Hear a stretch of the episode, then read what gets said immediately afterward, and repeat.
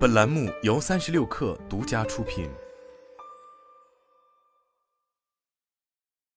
本文来自微信公众号 TPP 管理咨询。倦怠在现实的工作中一直普遍存在，尤其是近年来的冠状病毒疫情，加剧这种现象的发生频率和持续时间。根据盖洛普民意调查，完全线上远程工作的员工比线下在办公室工作的时候更加容易感到疲惫，这是一个需要向管理层发出的重要信号。维持一个舒适、积极、高效的工作环境，应该是各个企业的当务之急。心理健康组织 Spring Health 在二零二零年十二月关于倦怠的报告中，将倦怠描述为一种身体和情绪上的疲惫状态。这种状态通常是在长时间的高压力后达到的。该组织指出了倦怠的三个主要症状：精疲力尽、感到消极、愤世嫉俗或脱离工作、工作绩效下降。除了对员工的身心造成伤害外，工作倦怠还会对企业产生重大的财务影响。根据哈佛商业评论的数据表明，处于倦怠状态的员工其心理和身体问题每年在医疗保健支出上造成的损失估计为一千两百五十亿至一千九百亿美元。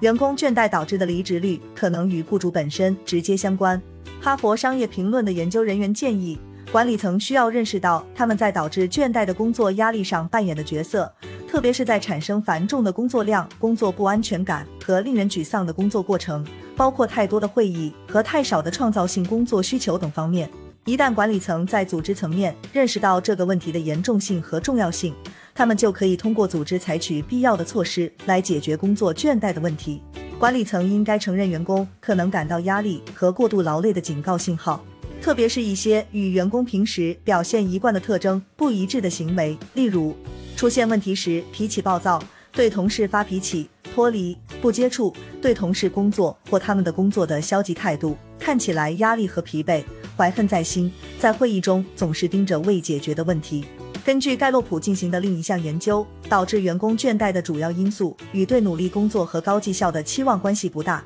而是与对员工的管理方式有关。这家分析和咨询公司在其报告中指出了在工作中导致倦怠的五个主要因素。一、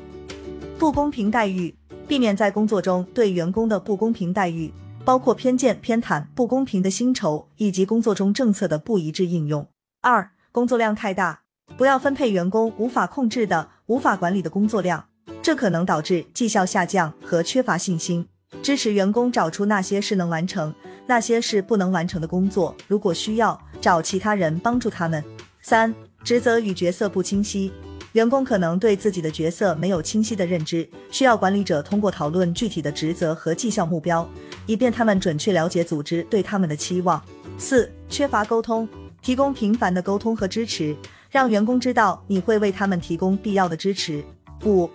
时间压力，避免设置不合理的截止日期和时间限制，这可能会影响员工手头上的任务，妨碍绩效水平的发挥，还会导致下一个任务的延迟。员工需要的是能够合理安排的时间。除了面对和解决工作倦怠的现有因素外，盖洛普还确定了管理者和雇主可以采取积极主动的几种方式。这些包括倾听员工对工作相关问题的看法，鼓励团队沟通与合作，通过积极征求员工的想法和思路，让每个人都觉得自己的意见很有意义，把任务或项目都与公司使命相关联，专注于基于优势的反馈和发展。分配能够最大限度地发挥员工才能的任务。如果意识到工作倦怠正在成为员工的问题，雇主和管理层应该立即安排会议讨论解决这个问题。如何在舒适的环境中讨论工作上的问题？从企业和员工的角度思考，需要改变一些什么，以及是否需要让员工能够通过员工援助计划寻求帮助。